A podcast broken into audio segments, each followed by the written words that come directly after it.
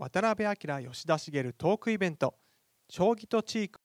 棋王と王将のふたつのタイトルを持つ人気プロ棋士の渡辺明二冠が、医療法人気象会の副理事長で小児科医の吉田茂氏と将棋と地域をテーマに語り合います。将棋が子どもの地域にどう役立つのか、将棋は学校の勉強に役に立つのか、将棋を通じて親子のコミュニケーションをどのように図るかなどを語り合います。また、お子様の地域に役立つ将棋アプリケーションの紹介も行います。それでは早速ではありますけれども、本日のモデレーターの日本将棋連盟遠山雄介さんにご登場していただきましょう。皆様大きな拍手でお迎えください。あ、皆様こんにちは、遠山と申します。よろしくお願いいたします。今回はですね、えー、このアップルストア銀座という場所をお借りしまして、えーまあ、いろいろなところのご協力を得ながら、えー、将棋と地域というテーマで渡辺明二冠、そして気象会の、えー、吉田茂先生にお話をいただいてまいります。それでは、えー、今回 ご,、えー、ご登壇いただくお二人をお招きしたいと思います。えー、渡辺明二冠、そして、えー、吉田茂先生、よろしくお願いいたします。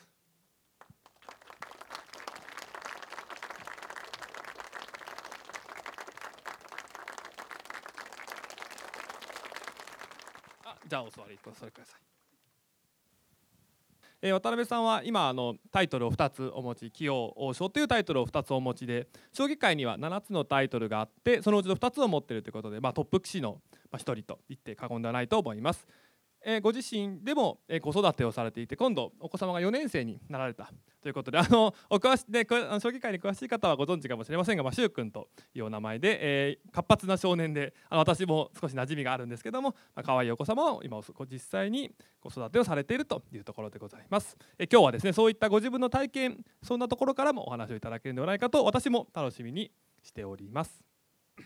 それでは、えー、早速ですね、お二人の対談というところに入っていきたいんですけれども、今回は、えー、将棋と地域という、まあ、大きなテーマがあるわけですが、えー、その中でもですね、少し私の方でテーマを考えてまいりました。でこちらを、えー、と今から読み上げますので、えー、その中からいつつのテーマを用意していきます。その中から吉田先生にですね、まあ、あの少しずつ選んでいただきながら、まあ、それをきっかけにお二人でいろいろとお話をいただこうと思っております。えー、ちょっと読み上げます。えー、テーマいち、何歳から将棋を始めるといいのか。テーマに、将棋が強くなるにはどうしたらいいのか。テーマさん、将棋をやると勉強ができるようになる。テーマよん、将棋を覚えるとどんないいことがあるの。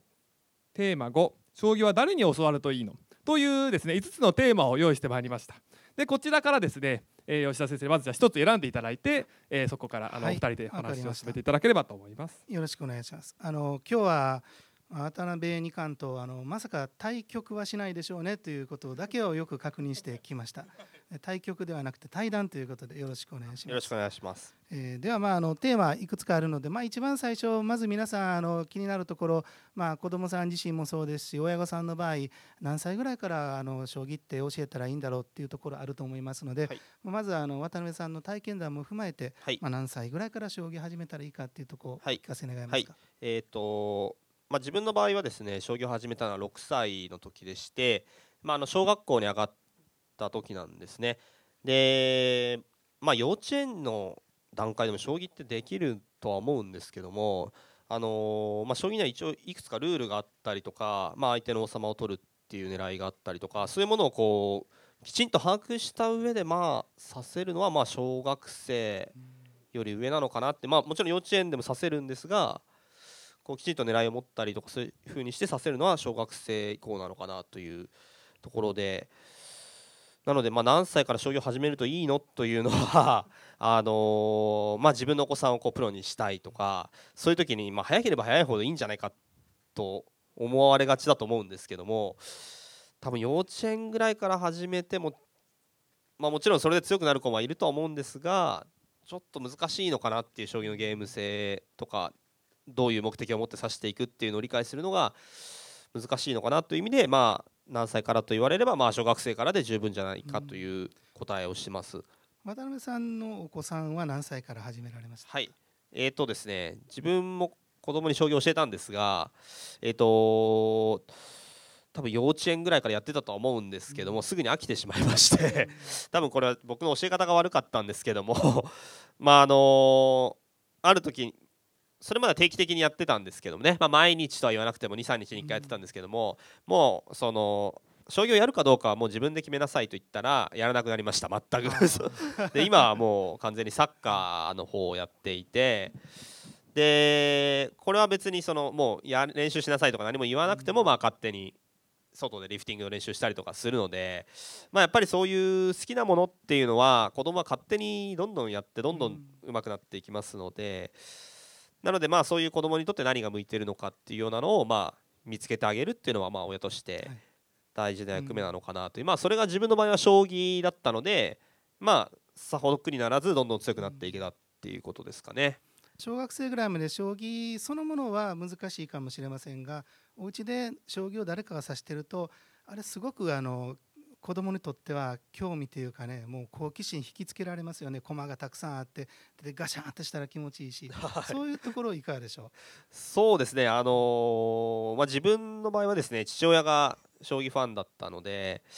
まあ、将棋ファンだったので今も生きてるんですがあのー、なので割とこう家の中に将棋が普通にあったといいますか、まあテレビで父親が将棋を見ていたりだとか、まあ父親が週末になると将棋の道場に出かけていくと、まあそういうきっかけが割とあったんですが、どうなんですかね、今のお父さんお母さん、まあ小学生の息子さんをお持ちのお父さんお母さん、まあさんじゅうだいよんじゅうだいの方っていうのは多分その自分の父親の年代に比べると多分将棋をする人は少ないはずなので、まあ、身近にあんまり将棋がないかもしれないないかもしれないですね、まあ、その分他のこういうね、うん、インターネットとかそういうもので将棋に触れる機会はあると思うんですけども、うん、ちょっとせっかくなんで今日親御さんで結構いらしてるんですね。なので将棋が親御さんで将棋ができるかどうかってちょっと聞いてみたりしてみましょうか。はい、あの今日親子連れでいらしてるあの方々で、あのお母様お父様で将棋ができるという方、ちょっと手を挙げていただけますか。結構いらっしゃるかなという印象ですかね。いかがでしょうか。大体の方ができる感じなんでしょうね。そうそうですね、きっと、はい。えー、じゃあ、 あの私から質問で、あのお父さんで子供に負けるっていうお父さん、ああ、まあ相当お父さん子供さんがお強いということで。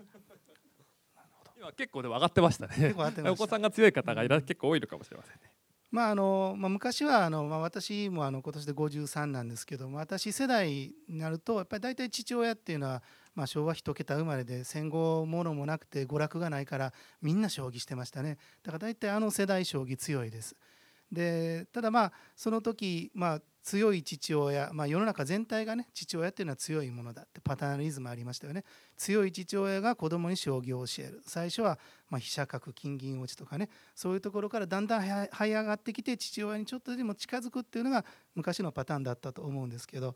まあ、最近そうじゃなくても親と子供が一緒に仲良くね将棋を覚えて、で切磋琢磨するっていう新しい形のまあ親子像っていうのもいいんじゃないかと思うんですけど、ちなみに渡辺さんのところはお父さん強かったですか。はい、あ自分の場合父が強くてですね、あ、まあ、中和のよん、ご段はやってたので、まあ、完全に追い抜くまではだいぶ時間がかかったんですが、まああのー、自分は兄弟は姉なんですけど、姉がひとりなんですけども、なので自分はもう父親と週末は将棋道場に出かける、で姉は母親とどっか出かけるという、まあ、完全にそういう、まあ、分担というか、うん、できてまして、なのでそういう共通のまあ、自分と父親の場合は将棋っていうね共通の趣味があったので、まあ割となんていうんですかね、仲良く過ごせたというかね、一般的にはこう中学生とかなってくるとなかなか親と話す機会も減ってくるかとは思うんですけども、中学生で お, お父さんと指してる時って会話するんですか。中学生の時も年にいっかいぐらいは指したと思うんですけども、まあでもその頃はもう自分の方が強いので、そうするともうちょっとこう緩めようかっていう感じになってくるんですよねあの渡辺さんの 中, 中学さんねん生でプロになってます、うん、中学いちねん生の時はもうかなりもうプロに近いような実力だったんではないかと、きっと、まあ、ある意味、はい、将棋の指し手が会話みたいなもんですか。あ、まあ、そうですね、まあ、あとはその将棋の番組を見たりとか、うん、まあ、やっぱりそういう将棋に関係することで、まあ、そういう親子がまあ割とずっと仲良かったというか、うん、はい、ただまあお父さんあんまり強すぎると息子さんがもうどうしても勝てないと思っちゃうとあれですか。あの教え方だと思うんですよねやっぱりその自分の場合息子に教えてダメだったっていうか、まあ将棋がダメだったのは多分やっぱ教え方が悪かったんだと思うんですよね。あのー、なんかその今日お子さんがいっぱい来てる前でこういうこと言うのはあれなんですけども、やっぱり子供にこうなんか負けてあげて喜んでもらうとか、それで続けてもらうとか、まあ褒めてあげるとか、そういうやっぱ教え方が大事で、なのでそういう意味ではその教える人のが将棋がどれぐらい強いとかいうよりも、どれぐらいこう優しく子供がやる気になって教えてあげられるかっていう、なので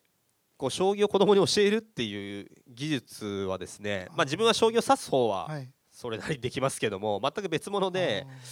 なのでこう自分が今これだけ将棋やれるからといって他のお子さんをじゃあ預かればプロにできるかといったら、多分それはまた全然違う話で、なんかそれを期待して来られてる家族の方、何家族かいらっしゃるような気がするんですけど、なのでやっぱりこうやっぱり子供をどういうふうにこうやる気にして自分からどんどんどんどんやれる環境を作ってあげるかっていうのは、まあやっぱり子供が何か一つのことで何か成し遂げようと思った時に、そういうことはまあ重要になってくるのかなと思いますね。じゃあそれにあの付随して、じゃあ強くなるにはどうしたらいいかっていうテーマがあるんですけど、はい、そうです。じゃあ、はい、テーマふたつめにじゃあ入っていきたいと思います、はい、これはあの、えー、といつの写真でしょうか。そうですね、覚えてらっしゃいますか。は、はい、まあいつでしょう。相手は羽生さんですね。そうですね、まあ、羽生さんとのタイトル戦なので、今年の王将戦なのかもしれないですね。さすがそうです。これはあの、えー、今年の王将戦の第ななばん勝負のだいご局の時の写真を、はいはい、持ってまいりました。あの非常に着物が艶やかで、まあ、一応写真として素敵だったので、私があのセレクションして、はい、持ってまいりました。はい、あ、ごめんなさい、続けていただきます。強くなるには、はいはいはい、えー、とこれもですね、強くなるにはってよくどうやったら強くなるんですかって聞かれるんですけども、これも非常に難しくて、こういうものをやったらプロになれますとか、こういうことをやったらどんどん強くなるっていうのは、そういう決まりきったものはおそらくないんじゃないかなとやっぱり思ってまして、やっぱりその子どものやる気なんですよね。なのでやる気があるものはどんどん強くなるし、どんどん上手くなるし、やっぱりそれが親からやっぱりこれやりなさいみたいな感じで、普段からそうだとなかなかどんどん強くなっていくってことは難しいのかなという、まあ、最初のはあのワンステップとしては定石を覚えるっていうことは大事ですね。あ、そうですね、定石を覚えるってことは必ず小学生の皆さんでもやるとは思うんですけども、うん、とか言ってやらなかったりしたら困るんですがあの本ですよね、うん、とかで将棋の定石を覚えて、うん、まあ最近はプロの将棋をインターネットで見たりする機会もあると思うんですけども、小学生の皆さんでもそういうプロが指してる将棋っていうのは大体定石って言われる、うん、まあこういう時はこう指すものっていうような、そういうものなので、うん、まあ、そういうのを覚えてどんどん強くなっていくっていうのが、まあ小学生のうちはまず手っ取り早いっていうとあれですけど、まあそういうやり方をしている人が多いですかね、うん、まあ、何事にもそういう型があって、それをきっちりやらないことには、はい、まあ、型破りではダメだと。そうですね、まああのー、まず最初はその将棋に限ったことではないんですけども、最初はその型から入って、うん、まずそれをきちんとこう自分のものにして、まあ、あとはそれがどんどん強くなっていけばそれから応用みたいな話にはなってくるんですけども、まずその基本的なというかね、基礎的な型っていうのはまず何事においても大事になってくるという、人生も同じですよね。そうですね、なのでそういう将棋の定石とかを覚えて真似をするっていう、まあその試合の時は本とか読めませんので、そういう試合の時には頭の中から覚えて真似をするみたいな、まあそういうものはこう学校の勉強なんかにも ね, そうですね、役立ってくるのかなという、うん、まあ、基本的なことを繰り返し覚えるのって、まあ、面白くはないんですけど、やっぱりそれをやらないことには応用が生きてこない、はい、そうですね、やっぱりまず基礎的なことは、うん、まあもういつ聞かれても大丈夫なぐらいに、はい、うん、きっちりこう自分のものにして、まあこれはもう多分将棋に限ったことではなく、勉強とかスポーツでも全部一緒だと思うんですが、うん、あのー、まあそういったものをまず抑えて、そうですね、ということですね、はい、型があるから型破りなんですよね。型がなければ型なしよということですね。まあ誰かの言葉ですけど、あの強くなるという観点では、あの将棋の場合はいろんな大会とかがありますので、まあその強くなれば大会に出たくなって、まあ例えばその友達もそうですけども、まあ勝つなんていうことも結構大きな要因ではないかと思うんですけども、成功体験っていうのは次につながる、そういうこともいかがでしょうかね。はい、あとまああのまあ、お父さんお母さん方の子どもさんのこれから の, あの将来に向けて気になる点としては、えー、将棋をやると勉強ができるようになるんでしょうか。こういうのよく聞かれませんか。これよく聞かれますね。でこ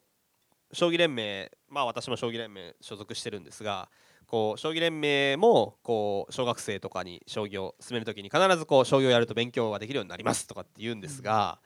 どうなんですか実際は私に私に振られてもあれですけど、いやまあただやっぱり将棋をできる子どもというか強いお子さんは勉強できるケースが多いような、まあ、感じ体感としてはそういう感じはありますけども、先生いかがなんでしょうか。そのあたりは何か結びつきがあの、ね、お医者様の立場からしてあるんでしょうか。医者が将棋好きかと言われるとあんまりそんな気もしなくて、むしろ麻雀好きな人多いような気がしますね。なるほど、はい、ただまああのやっぱり将棋っていうのはこう覚えていくとどんどんレベルがねいくつもあって、まあ頂点がないですよね。まあ、あのもちろんあの渡辺二冠とかなられたらまあ頂点の方になるんですけど、勉強だったらあのひゃくてん取ったらもうひゃくてんでおしまいみたいな感じですけど、将棋はやっぱり上には上がさらにいるので、まあ、無限の可能性といいますかね、その辺のところで知的好奇心っていうのはすごく育むんじゃないかと思いますね。なんかあの将棋をやってるお子さんでというか、まあ将棋をまあ私が教えてたお子さんとかで、まあこう何年後とかに会ったりすると、まあ結構そのまあ大学学校でいいところに行ってる子が多いような気がするんですね。もしかしたらその将棋と勉強関連があるのかという気もするんですけども、まあ、あの勉強以外のとこでもね、まあ、これもテーマに入ってましたけど、はい、まあ、将棋を覚えるとどんないいことがあるのっていう、まあ、勉強ができるできないの他にももっと大事なことあるんじゃないかと思うんですけど、渡辺さん。あ、そうですね、あのーまあ、将棋をやってどういうどんないいことがあったかのって聞かれると難しいんですが、まああの人とのなんていうんですかね、こう関わりというか接し方というか、将棋ってこう、まあ、今はそれこそこのインターネットとかで指したりすることはあるんですが、自分が子どもの頃はそういうのはなかったので、まずこう将棋盤を使って相手とこう将棋盤を挟んでいち対いちで戦うんですけども、なので、あのー、将棋の道場とか、まあ、今は少なくなってきてはしま少なくなってきてはいるんですが、その道場っていうのも今もまだありまして、そういうところに行ってこう知らない人と、まあ、今日こう初めて会った人と将棋を指すっていう、こう知らない人と話す機会って基本的にはないじゃないですか、うん、そうですね、えー、なのでそういう時にもこう相手をまあ尊重しながらというんですかね、はい、まあ、そういうような振る舞いっていうのは子どもの頃に身についたのかなというか、うん、まあ、剣道の礼に始まって礼に終わるみたいな、そんな感じですかね。そうですね、まあ、将棋の場合は、うん、あの礼儀作法を非常に重んじますので、うん、なので結構その息子を行儀よくさせたいとかね、はい、そういう理由で将棋教室に通わせる親御さんも多いと聞きますね。ある一定時間じっとしてないといけないですね。あ、そうですね、じっとしてこう一つの物事をやらないといけないので、うんうん、まあどうなんでしょう。でもやっぱり行儀は良くなるような気はしますけどね、うん、そうですね、まあそういう気もしますし、えーまあ、やっぱりでもあとは強くなればなるほど行儀がいい子が多いかなというのはなんとなくですけども、うん、まあ、あの集中力を、ね、磨くという意味では非常によろしいと思いますね。それとやっぱり将棋って結構その先を読んだり、あと相手の考え方を読むっていうところが、まあ、相手の考えあるいは相手の気持ちを理解するっていうのにつながると思うんですけど、いかがでしょう。あ、そうですね、あの相手の気持ちを読むという点では自分も小学校の頃それは非常に苦手でしてよく先生にもそういうことで怒られたりはしたんですけども、その相手の立場に立って考えなさいと、まあ自分がこう、こういうことをやりたいとかこれは嫌だとかそういう自分のあれだけではなくて、まあ相手の子がどういうことを思って何をしたいのかとかそういうことをえ考えなさいということは自分もよく言われたんですが、まあ将棋というのはいち対いちでやる先を読む先読みのゲームですので、なのでこう相手がどういうことを狙ってるからそれに対して自分はじゃあどうしようかとか、まあそういう相手の気持ちに立たないと将棋というのはさせませんので、そういうこう相手の気持ちを読む、相手を尊重するみたいなことが将棋を通じてまあ自然に身についていけばいいのかなというのは思いますけどね。はい、まあ、ある意味強い人は相手の嫌がることしますけどね、相手の考えを読んで相手の一番嫌なことをやってくるっていう、そう勝負ですからね、はい、勝負ですからね失礼しました。いやでもなんかそういったことは、うん、あの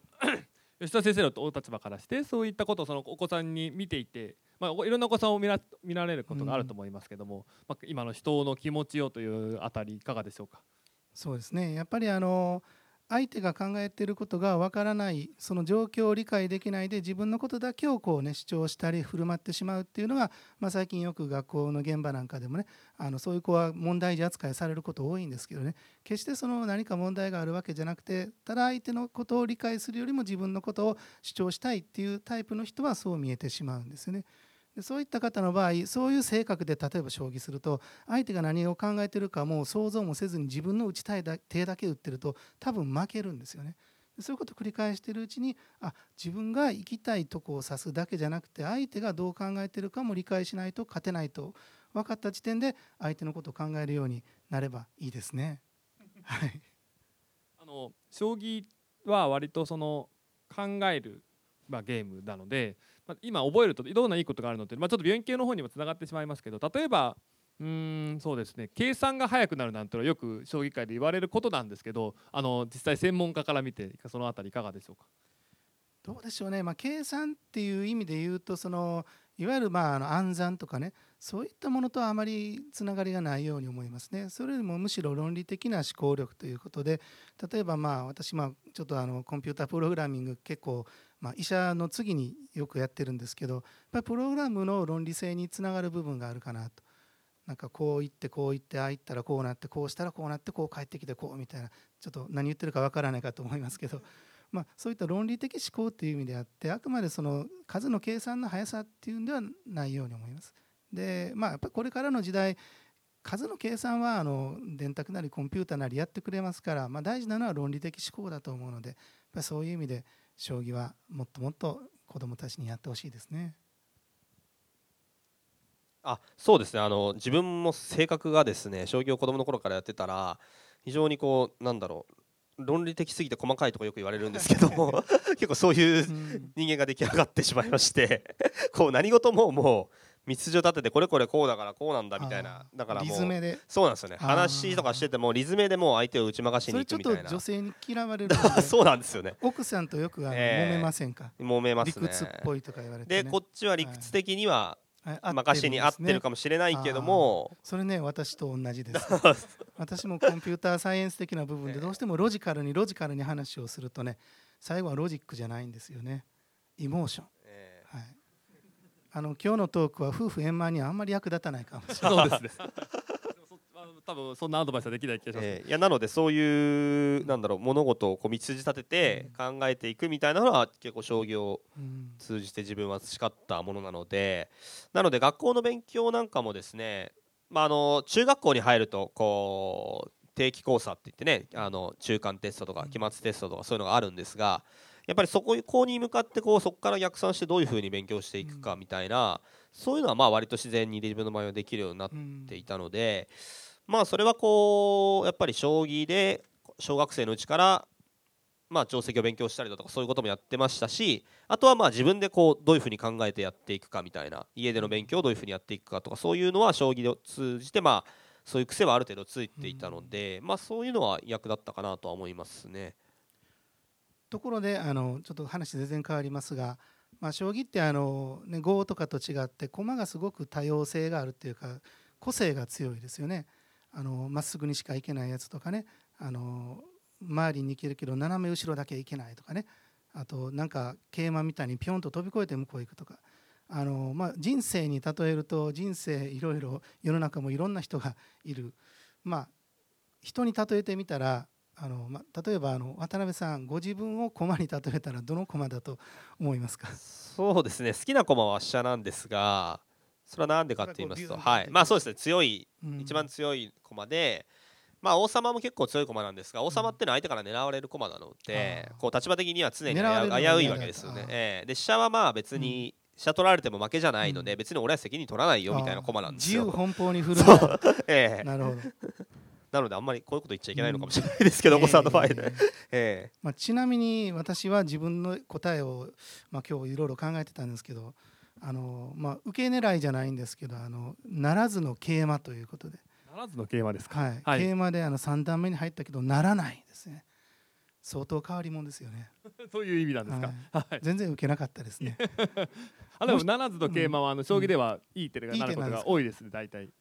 大丈夫ですか、ならずの桂馬。ならずの桂馬、いや先ほどねちょっとそういうお話もしたんですが、はい、あの桂馬っていうのはなるとならないで、なると金になるんですけども、はい、ならないと桂馬がそのものなので、まあ、全然そこのなるとならないっていう選択は全然違うんですよね、うん。なのであれなんですか、先生はひねくれ者なんですか、そういう。そうですね、あの実はさっきあのもう一つひねくれて、あの相手のに段目に入ってならない桂馬って言ったらそれは反則ですって言われてそうですね、ならずにおられないみたいですね。そうですね、はい、はい。まあ、あの将棋の駒本当たくさんのいろんな種類があってね、で、まあ、子供さんにとってそれがどういうふうにまあ映るかっていうね、その例えばごだったら本当に石白と黒だけですよね。でごの石ってただ置かれるだけで動くこともできない。だからあれはまああの元々のまあ由来がね戦術的なものなので、対象がいてその戦局を俯瞰的に見て、石はただまあ単なる兵だってね、陣地取りですよね。でも将棋って一個一個が個性があると、役割があるっていうところに、まあ非常にまあ私は小児科医として大事な点を見つけてまして、やっぱり世の中子どももいろんな子がいてね、勉強できる子、スポーツできる子、あるいは障害を持ってるお子さん、まあ、それぞれ違っていいんだと、違う役割があるんだと、まあ、お父さんお母さん方も社会会社に例えてみると、ね、自分が会社の中で自分はどういう駒だろうかって、まあ、今日一度考えてみられたらいいですけど、やっぱりいろんな駒があって一つの将棋っていうゲームができている、まあ、世の中もいろんな人がいて成り立っていると、まあ、いかがでしょうか。人の気持ちが分かるようなお子さんになってほしいですね、うん、自分の息子も含めて、ね、はい、はい、そうですね、はい。さあ、はい、最後のテーマに行ってもいいですかね。はい、じゃあ、はい、お願いします。テーマのごばんめに将棋は誰に教わるといいのっていうのがあるんですけど、まあ、先ほど渡辺さんはまあお父さんが非常に強くて教えていただいたとおっしゃってましたが、どうでしょう最近の、まあ先ほど前半の話でもちょっとありましたけど、まあ、若いお父さん方あんまり将棋されない人多いような、まあ、時代なんですけど、いかがですか。そうですね、多分こういうの遠山さんの方が詳しいと思うんですけど、えー、その今の小学生で結構将棋やる子自体は多いんですよね。そうです、あの今すごくその子ども大会なんかはもう人が、えーまあ、いい方、それはうなぎ登りに増えてるという状況ではありますね。でその子たちが誰に教わってるのかというと、多分お父さんではなくて学校とかで習う方が多いんですかね、現代はね。そうですね、今学校には特に首都圏はあの派遣という形で棋士をあの多くの小学校に派遣をしておりますので、まあ、そういったところで覚える子はかなり増えているとは思います。定期的にねそういうふうに教える機会があるんであればね、うん、まあ、学校の先生みたいな役割も多分果たさないといけないでしょうしね、うん、そういう将棋から、まあ、人生君といえば例えば今こういうピンチの状況、はい、うん、将棋でピンチの状況があって、うん、まあ、それをこうガシャンと投げ出すんではなく、うん、どういうふうに対処していくかみたいな、まあ、あの当然人生ではそういう機会もね増えてきますから、困ってるんだけどもなんか刺さなきゃいけないっていうことはあるんですよね。なのでそういうふうに投げ出すんではなくて、その苦しい中でどう最善を尽くすかみたいな、まあ、そういう、まあ、なんていうんですかね、まあ、忍耐力じゃないですけども、まあ、投げ出さないというかね、そういうのはまあこう、うん、将棋からまあ学べるものの一つかもしれないですね、うん、まあ、将棋にまつわる格言ねいろいろありますけど、えー、調子に乗ってる子供にねポーンと、はいはい、桂馬がねポーンといったらね、そこで一言、桂馬の高跳び歩の餌食ですかですね、はい、誘導しちゃいましたねまああの桂馬がそうですね、うん、ポンポン飛んでいくと、うん、後先考えずにポンポン跳ねていくと、うん、桂馬は取られるよと、下がれないから な, なので、うん、まあこう調子に乗らずに、うん、そこでこう一歩待つ、うん、そういう思考力をまあつけなさいということでは、まあいい格言かもしれないですねなかなかね無理やり引っ張っちゃいましたねもう一個ぐらい引っ張ってもいいですかね、はい、あの、はい、まあ、世の中そのねその、まあ、あの能力の低い人をねバカにするとか、まあ、自分がねあのまだまだ弱いからみたいなことに対してね、負のない将棋は負け将棋ってありますよね、はいはい、これ本当ですか。そうですね、負なんて別にあってもなかったもいいんじゃないかみたいな、はいはいはい、えーえーまあ、負のない将棋は負け将棋になっていることがまあ多いのですし、まあ、あのその歩をね軽んじ振って一番弱い駒なんですが、はい、それをこう軽んじないという意味ではこう一歩千金という言葉もあって、はい、まあ歩っていうのは一番弱い駒なんですけども、うん、まあ、それを大事に使っていくのが将棋では大事だよということで、まあ、そういう、まあ、一歩千金という格言がそのどういうことを言いたいのかっていうのは私もはっきりとは分かってないんですが、まあそういう小さいものとか弱いものっていうかね、なんかそういうものもこう大切に使っていくと。なるほど。まあ、そういうたくさん格言があって人生に役立ちそうですけど、はい、あんまりお父さんと将棋してて一手指すごとに一歩千金とか歩のない将棋はとか銀は泣いてる言われたらもうちょっと疲れてきますよね。ほどほどにしとかないと一手指すことにはなかなか出てこないでしょうねそれはもう疲れてくるので聞く方も、えー、ただ格言ってその将棋の上達には役に立つものでは間違いなくありますよね、うん、なのでなんかその将棋の格言となんかこう将棋の格言にこう マ, マッチする一手を指すみたいな、うん、そういうなんかアプリみたいなのがあったら面白いですねっていうのをよくあのそうです、ね、今回主催のアイデスの、ね、パンと指した時にパンと格言が出てきて、ね、まあ、そっちでもいいです、うん、逆にその例えば、うん、桂馬の高取り歩の餌食であれば桂馬をこう動かすと、うん、まあ、それがやりすぎだよみたいな、うん、教えてくれるみたいな感じのアプリがあるとなかなか面白いんじゃないかなんて話もしたりしますけども、あの今そういう意味ではあの、まあ、今回はこういうふうに iPad 今みんな持ってますけど、うん、こういうもので将棋を覚えるお子さんが増えてるんじゃないかと思うんですけど、まあ、小学あのお子さんが小学生なんで渡辺さん周りだとそういうことってあるんでしょうか。あ、そうですね、あのーまあ、この後ちょっと実演でも出てくると思うんですが、はいはい、動物将棋のアプリを先日も幼稚園児がやってまして、まあ、自分のちょっと知り合いのお子さんだったんですけども、ですごいサクサク早いんですよね、うん、なのでなんかそういう、まあ、頭の体操っていうかだからまあそういう子はおそらく算数とかね小学校に上がって算数とかやらせたら早いんでしょうし、うん、なんかそういうなんかなんだろうアプリを使って将棋を、まあ、勉強するというかね、まあ、そういうのももう今当たり前になってきてる。そうですね、まあ、あの昔だったら将棋の駒の動き方からまずお父ちゃんおじいちゃんに教えてもらったと思うんですけど、今だったらまあアプリは進める場所を全部表示してくれるんで非常に覚えやすいですよね。だからまあアプリから入って将棋を覚えるっていうのももう今の時代ありかなと思います。ただ一つあのアプリで備えてほしい機能はあの負けそうになったらガシャッとする機能ですね。あれやっぱり子供ながら快感なんですよね。えーガシャーンっていうのね。だからあのまあ、でもまあ将棋を覚えたところで将棋の駒を買ってあげるなんていうこともねやっていただけると将棋連盟としてはそうですね実際にこう、うん、将棋の盤駒を使って、うん、でまあ、親子、まあ、家では親子お父さんお母さんぐらいしかなかなか支えてもいないとは思うんですが、まあ、ご兄弟とかいればね別だと思うんですけども、なのでそういう将棋の盤駒も最初は安いですのでね結構せんえんもしないでプラスチックは結構いいやつ手に入りますので、はいはいはい、あの手触りとあのパチンという音がまたいいですよね。やっぱり手つきなんかもねやっぱり綺麗だと強く見えますからね、リアルで盤駒をはいというのもねぜひ、うん、皆さんでもどうなんでしょうね今の時代でもなんか全部これで解決してるんじゃなくてやっぱりリアルでやってるんでしょうかねきっとうん、まあでも比率的にはそういうインターネットとかで指すね人は増えてて、えーまあ、最近割と将棋が流行ってるとか聞くじゃないですか、はいはい、でやっぱりそれ何でやってるかっていったらそれインターネット上なんですよね、はいはい、えー、でなんか自分もしその自分が行ってる美容師さんが息子と初めて将棋を指したってこの前言ってて、はいはい、息子さん高校生なんですよ。でそしたら高校で将棋が流行ってるっていうんですよね。そしたらやっぱりそれはあの実際にこう盤駒を使って指す将棋ではなくて、うんまあ、高校生になるともうみんな、ね、iPhone とか持ってますんで、はいはい、それを使って指す将棋なんですよね。うん、なるほど、すごい話ですね、はい、面白い話ですね、まあ、昔と比べてもうネット対戦だとすごく幅が広がりますよね。そうですね、うん、はい、世界中の人とやれると。あ、そうですね、あとはその友達で対戦するんですよ、お互いの家にいながらそれを使って、えー、その将棋をお互いの家で、うん、それは実際の盤駒まではできませんので、まあ、そういう、まあ、集まらなくても指せるみたいな、うん、なんか何なんでしょうね、そのもう今娯楽ってすごい多様化してて子どもの娯楽もいろんなゲームとか、うんまあ、年々増えていくわけじゃないですか。それでこう将棋を指すお子さんが少なくなってきたというふうに言われて、うん、もうどうなんだろうにじゅうねんぐらい経つと思うんですけども、うん、それがこうぐるりと回ってまたなんか将棋をやる人が出て、うん、出てきたっていうのはなんかすごい不思議な感じがしますね、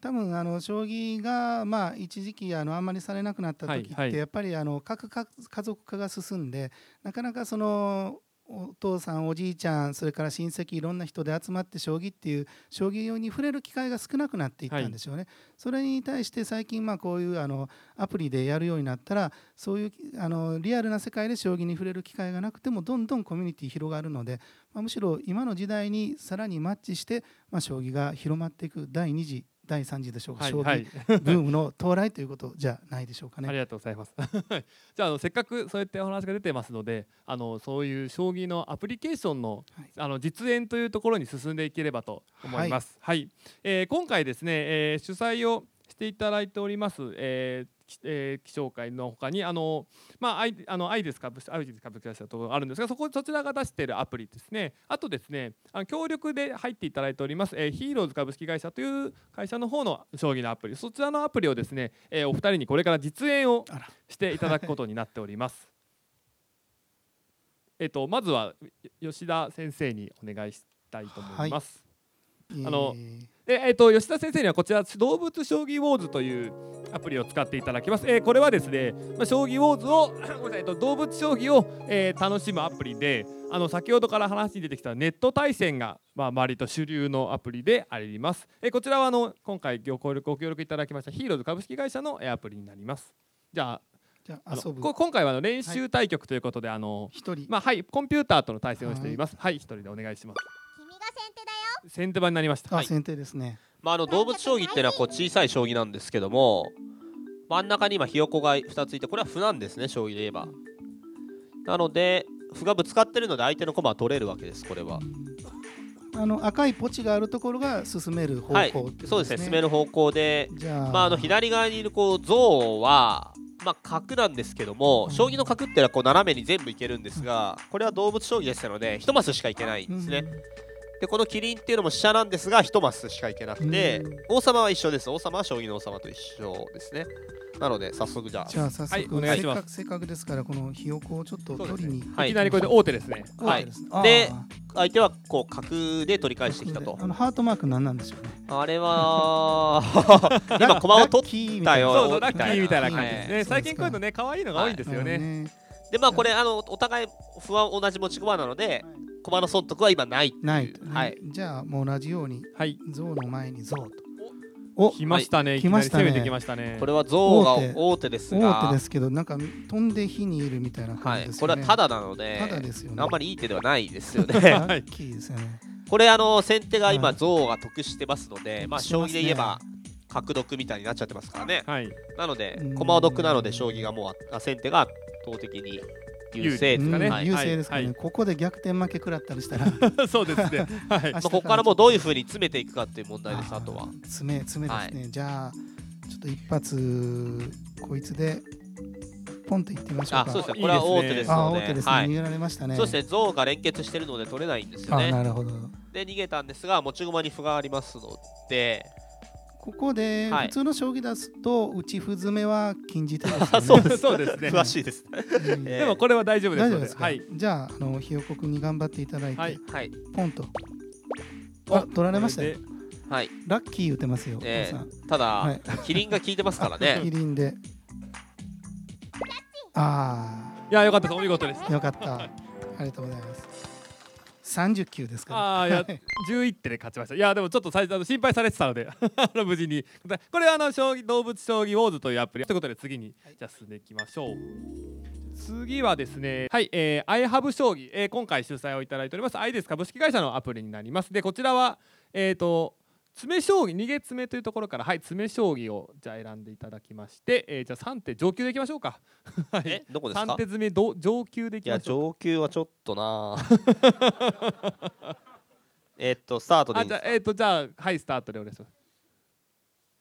はいはいでこれはですねえっ、ー、とまあいろいろな武器モードがあるんですけども、まあ今回は一番わかりやすい詰将棋というモードで渡辺さんに、えー、させていただきますけど、はい、吉田先生詰将棋どういかがですか。子供お子さんにとって詰将棋とはいいと思います。詰将棋はあの非常に論理的でかつ道筋がまあ最後の答えいっこっていうのがねなるほどなるほどですよね。なるほどその論理的思考が身につきやすいってことですね。はい、正解です。おお、はい、これ渡辺さんなんか聞き覚えがある声じゃないかと思うんですけど。そうですね羽生さんのえこれは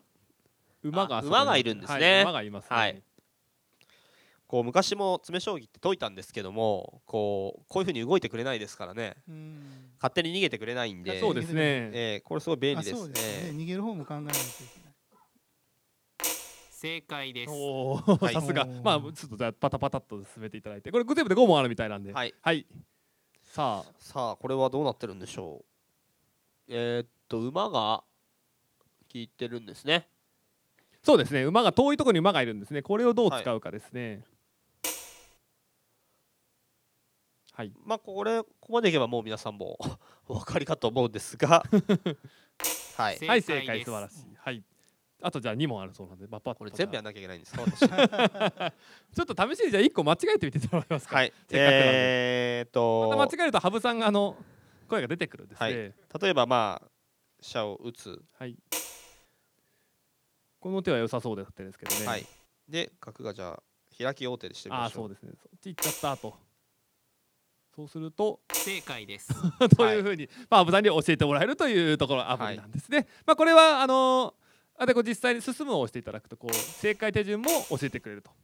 ね、非常に分かりやすいだと思います。で、アイハブ将棋自体はですね、あのこのシリーズでもうあとふたつ定石編手筋編とアプリがありますので、こう将棋を覚えていくのに非常にいいアプリではないかと。でこれが、えー、日本将棋のライブ中継というアプリで今やっている対局を実際に見ることができるというアプリです。で今終わってしまったものであっても、例えばはい、これはですねさんがつにじゅうろくにちに行われた、えー、だいろくじゅうさんき王将戦七番勝負だいななきょくと、で渡辺さんと羽生さんの対局ですね。こうして終わったものでも後から振り返って見ることができます。で解説が全部ついているので、まあ、あのある程度の記録さえあれば十二分に把握することができると思います。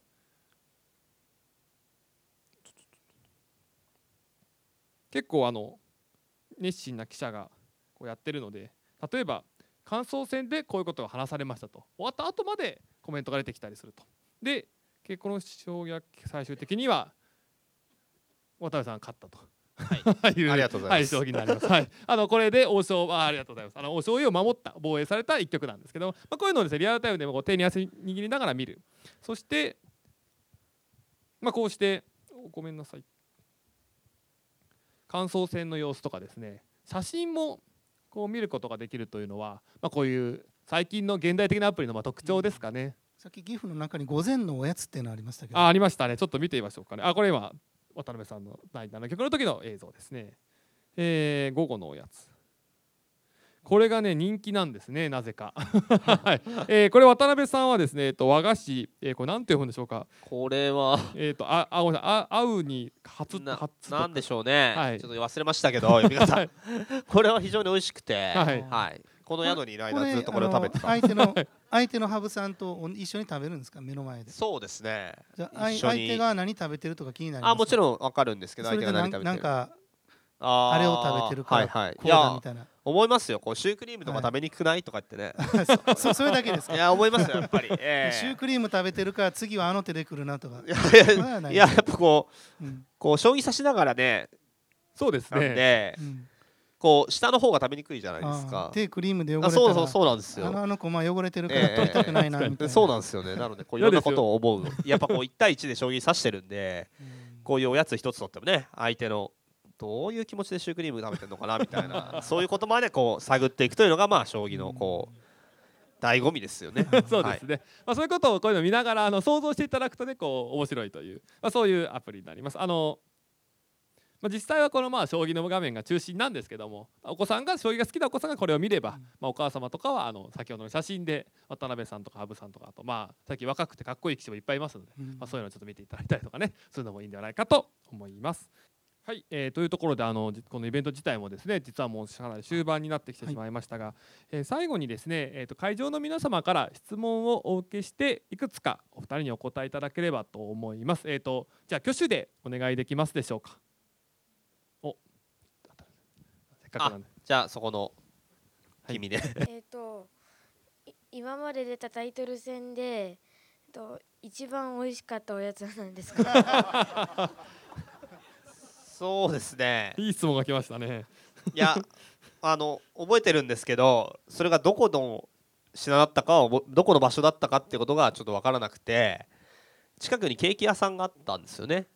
でそこでタイトル戦の会場ですね。あ、そうですそうです、はい、まああのー、タイトル戦の会場、例えば和風旅館とかだとまあそんなにこうケーキとかは置いてないんですが、はい、近くのケーキ屋さんから取ったりすることがあるんですよね。でそういう子でなんか近くに割といいケーキ屋さんがあって、食べたケーキとかは美味しかったですかねあとはなんかこうタイトル戦っていろんなとこ行くんですよ。なので例えば北海道に行ったら牛乳が美味しいから、まあその乳製品のチーズケーキが美味しいとか、そういうだからこういろんな日本の土地でこれが美味しいみたいなことは次第に詳しくなっていくっていうか、ここの名産は何でみたいなことも精通していくっていう、まあ、それがどう生きるかは分からないですなんかタイトル戦に行く前に、例えば今度は北海道だからこのおやつがいいんじゃないかとかって研究していくんですか？あ、調べることもあるんですよね。あのいやあのやっぱり前夜祭とかでその話をするときにそこの名産とか知ってた方が有利なので、うん、そこでちょっと相手に差をつけるという意味であ、挨拶をするときってことですね。そうなんです。なるほど。で、ね、相手に相手がその土地のことを何も知らなかったりするとすでにこっちは有利に立っているというやる前からなるほど思わぬ番外戦術ですねはい、ありがとうございました。はい、他にもあの何かございましたら、あ、じゃあそちらの男性の方にします。えー、コンピューター対人間の将棋の戦いがあの先日もありましたが、あのまあ、人間にとって、えー、今後のその対コンピューターのですね、えー、これからのまあ戦略というかあのことについて、えー、と渡辺二冠がどういうふうにお考えになっているのか教えていただきたいんですが。はい、えーまあ、コンピューター将棋どんどん強くなってまして、まあ、最近はもうプロの方がちょっと分が悪いという状況になってますので、なのでちょうど今が何て言うんですかね、プロが負けるのかそれともまだやれるのかっていう時期で、だ例えばここからにじゅうねんとか先になっちゃうともうコンピューターの方が強いからってことでやってないかもしれないですし、なので今ちょうどそういう面白い時期ではあるので、だからまあ我々棋士の方もまあどういう弱点があるとかそういうことはまあ考えながら来年以降の戦いに臨んでいきたいというか、もちろん自分が出るかどうかとかそういうのは分からないんですが、まあまだ諦めてないという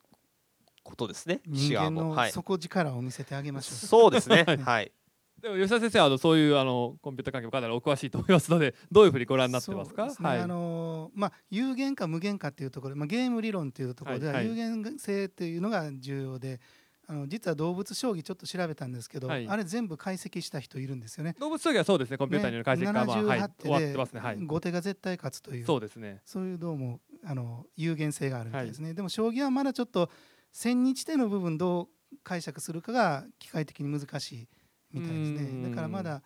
まだ無限性があるんじゃないかなと。例えばとん拍子もない手をどんどん繰り返してると今のコンピューターどうなんですかね。それでもちゃんと対戦してくるんですか。一昔前のコンピューターはね、いやもうそういう小手先のなんかあれではもう全く動じなくなってますね。もうまあ、本当にプロに近いというか、プロとまあほぼ同等という。最後はやっぱり人間じゃないとどうしてもできない部分ですよね。午後のおやつそうですね、そこを交換していくしかないですね。まずはもうお前負けたぞみたいな、まあ、人間は疲労がありますんで、うん、だからそういう点でまあ今回のね、そのコンピューター対人間の勝負とか見ててもやっぱり夜に入って人間の方が間違えてしまうという、まあだ技術的にはまあ大して変わらないのかもしれないんですが、やっぱコンピューターは疲れませんし、うん、なのでそこの差が、まあ、技術、技術がね同じならそこの差が出てきちゃうかなという、うん、美味しいケーキがたくさんあっても、うん、限界がありますからね。やっぱ疲れてきますからね。有限ですから大丈夫ですね。えっと他に何かじゃあご質問ありましたら。あ、ちびっこが、あそこのちびっこ、じゃあ二人結構ちびっこがいっぱいでですけど、渡辺さんとかじゃあ刺して、はい、いただいて、はい、えー、っとじゃあそこの黄色い服の子ですかね、はい、座ってる今そこの。どうやって強くなったの？あ、非常に可愛らしい。そうですね。切実な質問ですね。はい。はい、いやあのー、やっぱり将棋はいっぱいやればどんどん強くなるんですね。なのでこう誰かと指したりとか、まあ、あとはその本とかね、まあ、新聞とかインターネットとか将棋載ってるのでそういうところで将棋を勉強する、まあ、子どものうちだからその指すのが一番楽しいかなとは思うの で,、うん、でね、好きこそものの上手なれ、はい、なのでどんどん将棋を指してやればやるほど強くなりますのでどんどん強くなってください。じゃあお父さん翻訳してあげてください。ちょっと難しい。お父さんが指してあげるっていうのもいいかもしれませんね。はいはい。じゃあ、えー、と次最後の質問にしたいと思いますけども、どうしようかな。あのじゃあ立ってる子にずっと立ってみてください。じゃあそちらの端っこの、はい、はい、ともらったふたつのタイトルの名前ははい、あ、えっとですね、もらったわけじゃなくて勝ち取ったんですけどえっと棋王っていうタイトルと、まあ、出ないですね。王将って、まあ、王将は将棋の王将ですよね。王将っていうのはタイトル名にもなってるんですね。なのでその王将と、まあ、棋王っていうタイトルを今ふたつ持ってて、まあ、このタイトルがななこ全部であるんですね。なのでそれをこういくつ持つかという勝負をしているということですね。はい。可愛い質問で、ちょっとできればもう一個だけいきましょうか。せっかくだから。もう一個だけじゃあどれだったか、お子さんにお子さんがいいかな。そこのなんかさっきから一生懸命手を挙げてる子がいて、じゃあじゃあそこにお願いします。はい、一番緊張したタイトル戦は何ですか。はい。そうですね。うーん、タイトルやっぱ取るときですかね。緊張するのはね。タイトル初めて取ったとき。やっぱりこう今までタイトルを取ったことがなかったのが、いきなりこうタイトル保持者っていうかね、タイトルを持つ人になるっていう、そこの変わった時ですかね。その最後の将棋はすごい緊張しましたね。はい、もうじゅうねんぐらい前なんですけども、それが一番の思い出というか、はい、じゅうきゅうさいの時に竜を取られた時ですね。あ、はたちになったかもしれない。ななさいですね。はい、今来てるお子さん方がじゅうねんごにタイトル取るようなもんですからね。じゅうねんご対戦するかもしれませんね。そうですね、そういう、うん、ことがあったら、うん、あの銀座のアップルストアであったんだよというはいね、言ってもらえればと思います。あのお二人の内容でもいろいろと面白い話がいろいろ聞けて、人生は型を作って型を持って型破り、型がなければ型なしだ、はい、型なしだということとかですね。あと将棋は論理的思考を作るのに非常にいいんではないかという話が、今日はお話お二人の中でかなりあの盛り上がったテーマではなかったかと思います。えー、それではですね、えー、渡辺さん、吉田さん、今日はあの素晴らしいお話本当にありがとうございました。お二人にはここで退場していただいた退出いただきたいと思います。皆さん拍手でお送りください。あの渡辺さん、吉田さん、ありがとうございます。